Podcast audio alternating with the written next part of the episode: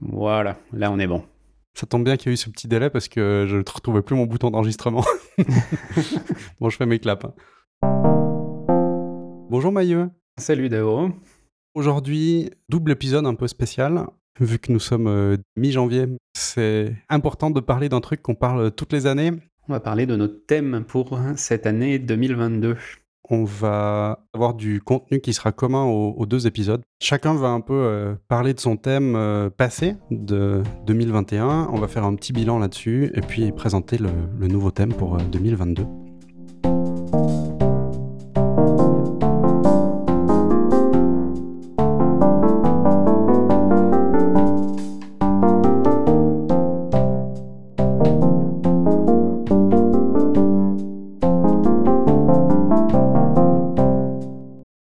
Très court pour euh, expliquer ce que c'est. Pour les gens qui ne connaîtraient pas encore cette histoire de thème, il y a déjà plusieurs épisodes qui seront mis en- dans les liens dans la description pour euh, avoir plus d'infos. En deux mots, pour donner un petit peu de contexte aux gens qui nous rejoignent, qu'est-ce que c'est ces thèmes? L'idée c'est de remplacer les résolutions par un thème pour son année. Il faut qu'il soit assez vaste, mais il faut qu'il nous donne quand même une direction. Et l'idée c'est qu'on va choisir un mot ou une phrase qui résonne avec nous. L'exemple qu'on donne à chaque fois, mais on va quand même le redonner, qui est on peut pouvoir prendre par exemple l'année de la santé. Ça va intégrer un peu tout ce qui est en lien avec la santé. À l'opposé d'une résolution ou d'une série de résolutions qui pourrait être euh, cette année je fais du sport euh, tous les jours ou euh, je perds X kilos, etc. L'idée du thème, ça va vraiment être d'être quelque chose de plus vaste qui va plus nous guider.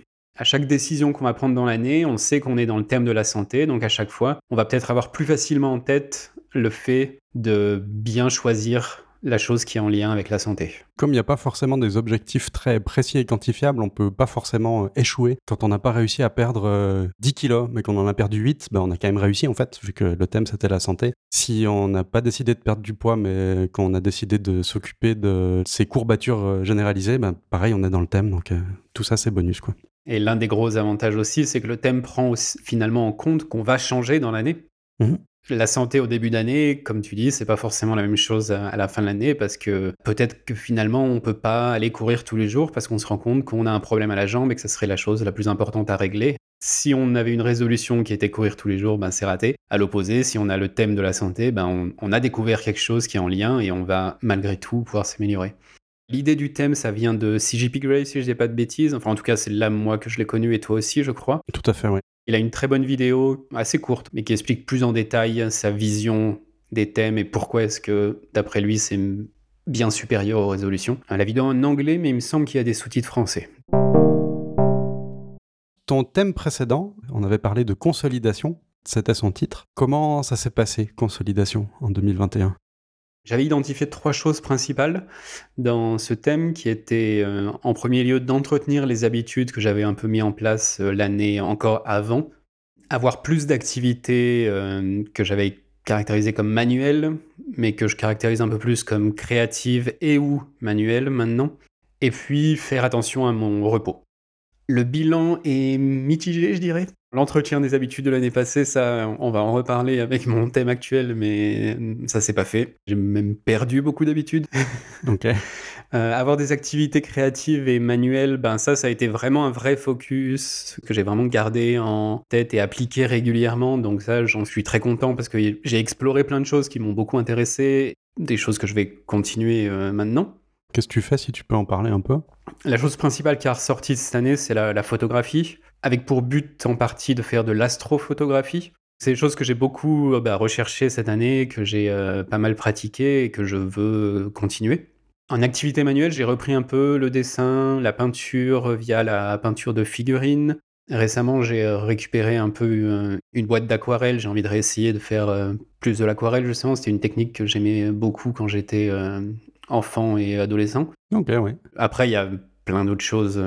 Pendant l'année passée, j'ai fait beaucoup de choses créatives différentes. Je voulais un peu laisser la- le champ libre et pas forcément me forcer dans une direction. Sur ce côté-là du thème, donc de, de consolidation, très content du résultat. Après, tu allais parler de repos et tu as laissé entendre que c'était moyen. Alors, moi, j'avais une question quand j'ai réécouté l'épisode euh, précédent. Tu parlais euh, d'entretenir le repos et des activités manuelles. C'était pour avoir euh, rien de prévu le week-end pour justement te permettre et de te reposer et d'explorer des activités créatives et manuelles et de concentrer tout ton travail en semaine. Est-ce que ça, ça a marché? Qu'est-ce qui se passe Et puis qu'est-ce qui se passe avec le repos où tu dis que c'est un peu bof quoi? J'ai fait plus attention à mon sommeil par exemple cette année, même si c'est pas très stable. un peu 4 ans qu'on dit que. ou 3 ans qu'on dit que c'est pas très stable, mais bon, c'est le cas. J'ai un peu toujours tendance à aller me coucher à n'importe quelle heure parce que dès que je suis dans quelque chose, j'ai beaucoup de mal à m'en détacher. Par contre, sur ce qui est l'isolation du travail vraiment dans la semaine et éviter de faire ce que je considérais du travail le week-end, ça a très bien marché en début d'année. Et au retour de l'été, je me suis trouvé des nouvelles passions en termes de boulot et d'outils à explorer et de choses comme ça. Et je suis retombé dans le travers de faire des choses de travail le week-end. Alors quand j'ai du travail, c'est pas forcément dans le sens mon travail salarié que je faisais le week-end. C'est des choses en lien plus ou moins direct avec mon travail. Donc comme moi je fais de, de l'infrastructure informatique, il y a des nouveaux outils qui sortent un peu tout le temps. Il y a des choses qui moi m'intéressent. Ce que je voulais éviter, c'était de les explorer uniquement à but de les réutiliser dans mon travail sur mon temps libre. Parce que de mon point de vue, c'est quelque chose qui doit avoir lieu dans le travail. Si tu fais ta veille euh, informationnelle ou ta veille de formation dans ton temps libre, techniquement non, euh, ça fait partie de ton travail en soi. Donc euh, en même temps, t'es pas payé pour et en plus, ça te bouffe ton repos. C'est là où je dis que je suis un peu mitigé sur le résultat. Il y a des choses positives qui en sortent. J'ai vraiment pris l'habitude de traquer mon sommeil et d'essayer de corriger de quand il y a une semaine où je me rends compte que j'ai fait un peu n'importe quoi sur les horaires de coucher ou lever. J'essaie vraiment de corriger le tir la semaine suivante. J'essaie d'avoir un minimum d'heures aussi. Donc sur ces points, de suivi, on va dire. J'ai des habitudes qui sont maintenant en place autour de ça. J'espère que ces habitudes en place vont, sur le long terme, finalement, m'aider à avoir un sommeil un peu plus régulier. Ouais. Et sur la partie repos, ben, comme je disais, la deuxième partie de l'année, je suis vraiment retombé dans les travers, hein, mes, travers précédents. Depuis un an, je travaille un peu sur un outil de backup pour euh, Rome, qui fournit un outil de backup en interne, mais qui n'est pas complet. Et en fait, je suis en train d'en créer une version plus complète, qui permet vraiment d'exporter toutes les données, etc. Et là, on est d'accord que tu fais ça en tant qu'indépendant. Là, c'est purement indépendant. Je le fais pour moi en premier lieu, parce que moi, je veux avoir ça pour euh, m'assurer que j'ai toujours le contrôle sur mes données, et que je peux euh, réaccéder à mes données en cas de problème. Mais j'ai vraiment comme optique de le vendre comme service. Ça fait partie de ces projets que je considère vraiment comme étant du travail donc que tu n'étais pas censé faire le week-end. Si je peux pas le rentrer dans la semaine de travail normale, bah là c'est un autre problème. C'est quelles sont mes priorités euh, Est-ce que c'est vraiment quelque chose que j'ai envie de faire ou pas? C'est aussi pour ça que j'ai envie de contraindre ma semaine de travail à une semaine normale, de 40 heures en l'occurrence. Si ça rentre pas là-dedans, bah ça veut dire que je travaille trop. Donc ça veut dire qu'il faut que je réfléchisse à quelles sont mes priorités, qu'est-ce que je veux changer, mais pas que ça déborde. Et là, la deuxième partie de l'année, ça a un peu débordé. Il y a ça qui a un peu débordé. Puis, ouais, comme je disais, toute une partie exploratoire qui est un peu repartie dans tous les sens euh, et liée euh, plus ou moins directement au travail, qui a aussi pas mal débordé. C'est marrant parce que dans les buts de l'an passé, il y avait de permettre l'exploration. Ça a en soi bien marché, mais ça a un peu débordé de ce que ça aurait dû en fait. Quand je parlais d'exploration aussi sur ce thème-là, il y avait un peu deux choses différentes, puisqu'il y avait d'un côté l'exploration de tout ce que je disais euh, créatif, manuel, ce type de choses. Ça faisait partie du repos puisque c'était la phase euh, off par rapport à la phase du travail. Et toute la partie exploration, oui, qui est liée au travail, elle, elle aurait dû être contenue dans mon travail.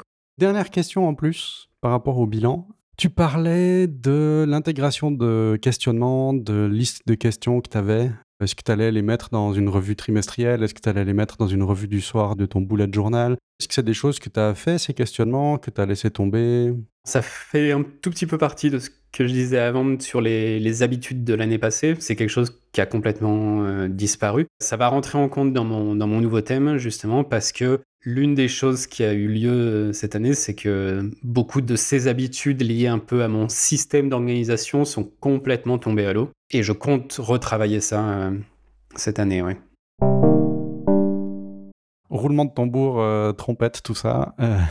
thème 2022. Le thème pour cette année, ça va être la pratique. C'est l'année de la pratique.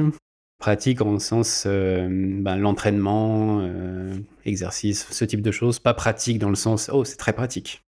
J'ai beaucoup hésité sur ce nom de thème. Mhm. L'an dernier, à partir de l'été, j'avais déjà plein de mots qui résonnaient justement avec moi. J'étais un peu parti sur la discipline à un moment donné, j'étais un peu parti sur l'année de l'inconfort aussi, dans le sens se mettre dans des choses inconfortables. C'est là où pratique a finalement émergé. Quand on pratique quelque chose, généralement, on est dans une position d'inconfort. Donc j'ai beaucoup hésité, il y a eu plein de mots, c'est un peu parti dans tous les sens. J'ai une page complète de pratique et d'autres mots que le thème aurait pu prendre. Et finalement, j'ai trouvé que pratique était bien parce qu'il englobait plein de notions qui m'intéressent. Qui sont?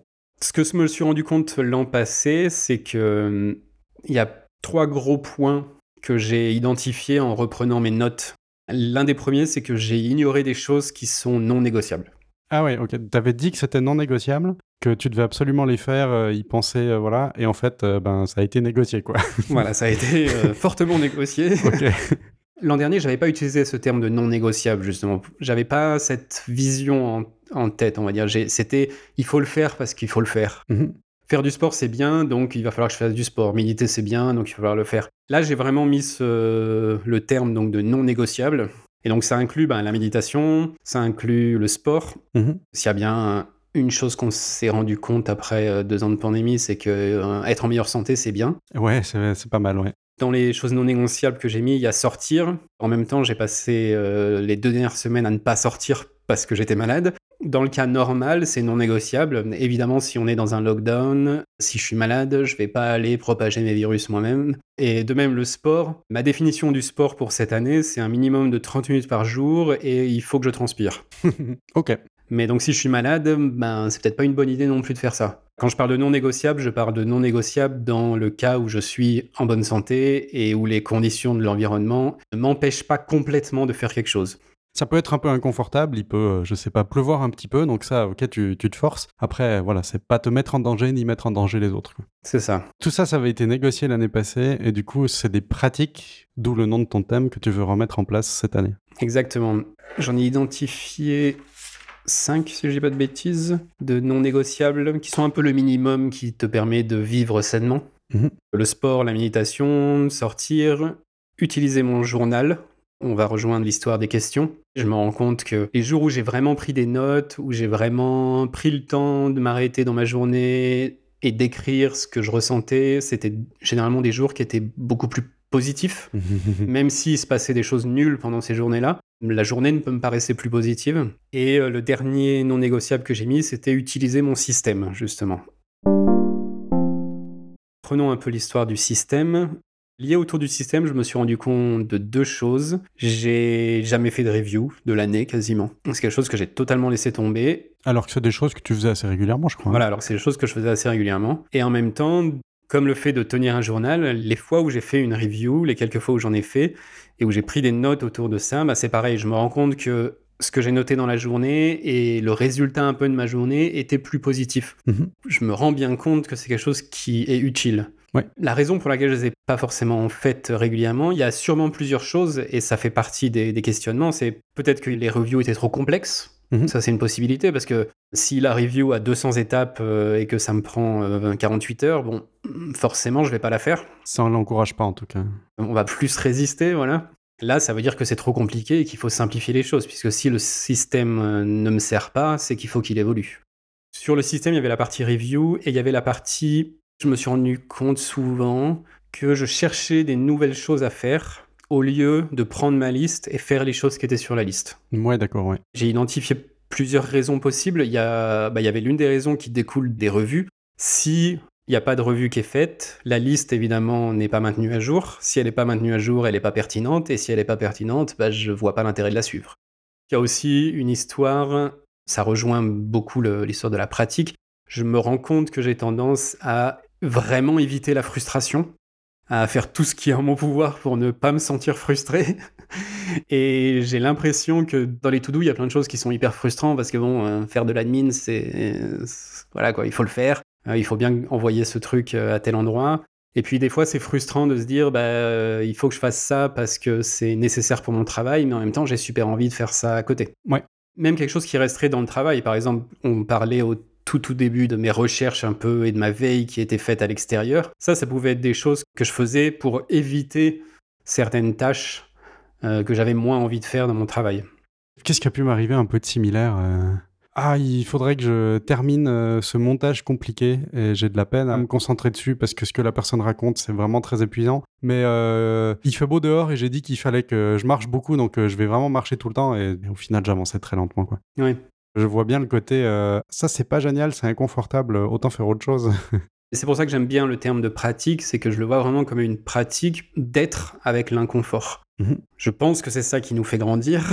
ah oui, certainement. Au sens général qu'en acceptant qu'il y a des choses inconfortables, ben, c'est aussi plus facile d'accepter euh, ben, la discipline, c'est aussi plus facile de faire des choses qui sortent de l'ordinaire, parce que quand on fait quelque chose qui sort de l'ordinaire, on est très souvent inconfortable.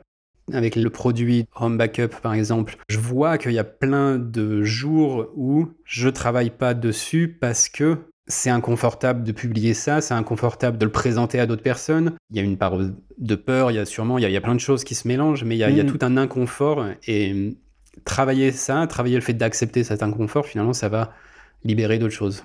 Est-ce que tu as des pistes pour euh, travailler cet inconfort? Parce que de dire, bon, allez, je vais euh, accepter l'inconfort et me mettre dans des situations inconfortables, alors mm-hmm. c'est déjà une première étape très importante et c'est très bien.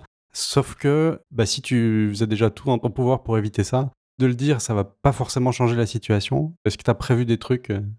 ça va pas forcément changer la situation, comme tu dis, mais l'avoir en tête, ça euh, identifie la chose. C'est presque une approche méditative, hein, en quelque sorte. En quoi cette pratique méditative, ça va te permettre de mieux l'affronter, cet inconfort Ça va être très bête ce que je veux dire, mais ce qui fait qu'on l'évite, c'est qu'on l'évite. okay. À force d'éviter quelque chose, on entraîne son cerveau à l'éviter. Et donc, pour euh, moins l'éviter, toi, le fait de simplement déjà te dire que tu veux plus t'y frotter, tu penses que ça va suffire pour plus t'y frotter? C'est ça. Et le fait de le noter, de voir, ah là j'ai la frustration qui apparaît. Je pense par exemple tout simplement hier, à la fin de mon travail, j'ai pas fini ma revue de fin de journée en fait, parce que il y avait une série d'informations que je voulais remettre au propre, qui m'embêtaient un peu parce que c'était un peu le bordel, c'est encore un peu flou pour moi aussi. Juste ça, je l'ai pas fait. Ouais. C'est quelque chose que je prévois de faire demain. Là, par exemple, c'est une situation qui était inconfortable et que j'ai évité. Un autre cas de figure, c'est qu'il fallait que j'envoie un mail à quelqu'un pour discuter de quelque chose qui était un peu relou. C'était aussi une situation inconfortable. Mais là, la différence, c'est que je me suis rendu compte de l'inconfort mm-hmm. et ben, je l'ai accepté. Il y a vraiment cette idée de Ah, je vois que c'est inconfortable et là, on a un choix. Soit j'accepte de le fuir, soit euh, j'accepte l'inconfort en étant plus conscient de l'inconfort. Si tu sens quelque chose d'inconfortable, tu es censé pas le fuir. Donc, comme tu es plus conscient, ça va suffire à t'entraîner à ne pas le fuir. Voilà. Ça veut pas forcément dire qu'il faut pas fuir l'inconfort dans certains cas. Parce que bon, si on met sa main dans le feu, il vaut mieux fuir l'inconfort dans ce cas-là. Mais c'est surtout que ça donne un choix conscient. Et c'est ça qui est le plus important, parce qu'il y a des cas de figure où peut-être que, sans même parler de la main dans le feu, mais simplement si la journée a vraiment été épuisante, etc., il faut pas non plus se forcer à faire quelque chose d'inconfortable parce que c'est peut-être pas bon non plus. Mmh, mmh. Mais au moins avoir ce déclic qui dit j'ai un choix et après je choisis euh, ce que je considère être le meilleur dans la situation actuelle. La méditation, ça se base aussi vraiment sur ces idées, hein. la pleine conscience, on va dire, plus que uniquement la méditation. Sur cette idée de, ben, au lieu de faire que des choix automatiques, il faut se rendre compte qu'on a des moments de choix et euh, agir de manière consciente. Pour ton thème, là, si on on résume un petit peu euh, plus de pratiques, de pratiques que tu avais mis de côté comme euh, habitude que tu avais un peu abandonné, donc revenir dessus, plus pratiquer de l'inconfort et du coup avoir de l'entraînement pour l'accepter et puis vivre avec et arrêter de l'éviter? Est-ce qu'il y a encore d'autres choses? Est-ce que j'ai résumé tout? Globalement, c'est ça.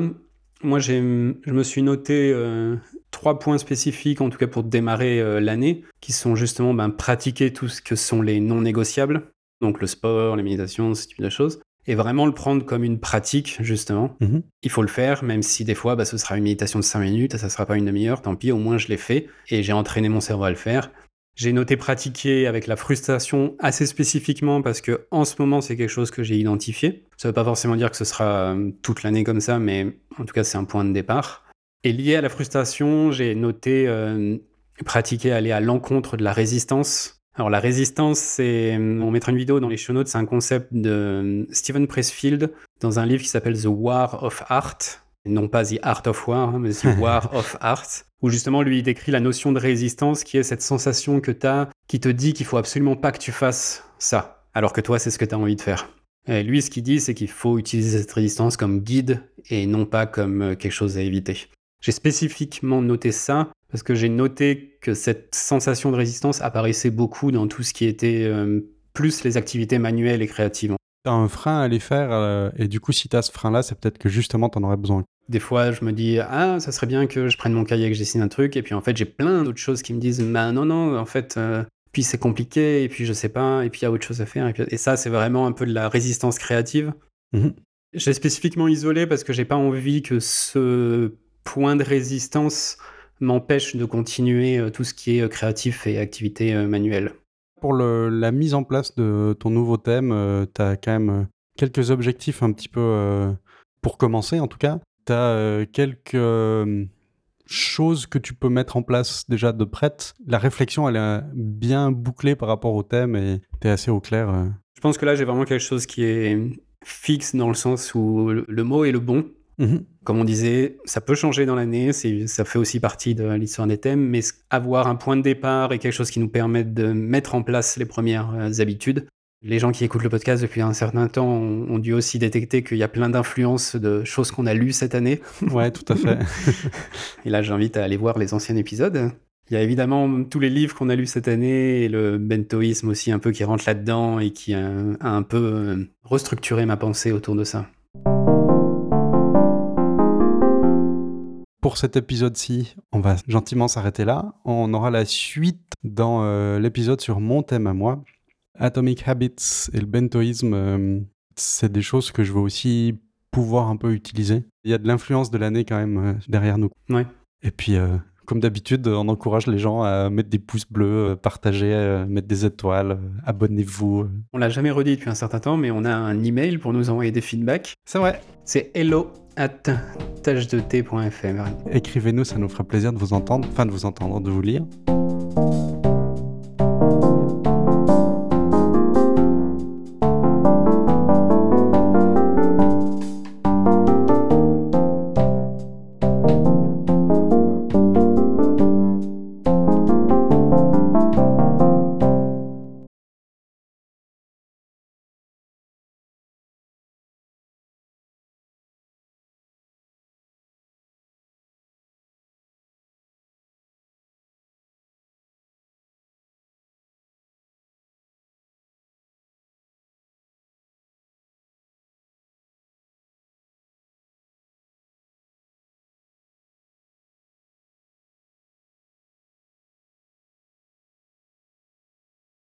Pour euh, Rome, euh, Rome, Rome Research. je sais pas, je crois que je ne sais pas prononcer ce mot en fait en anglais. C'est compliqué. Hein. On va dire Rome. Donc euh, Roam, voilà, qui s'écrit R-O-A-M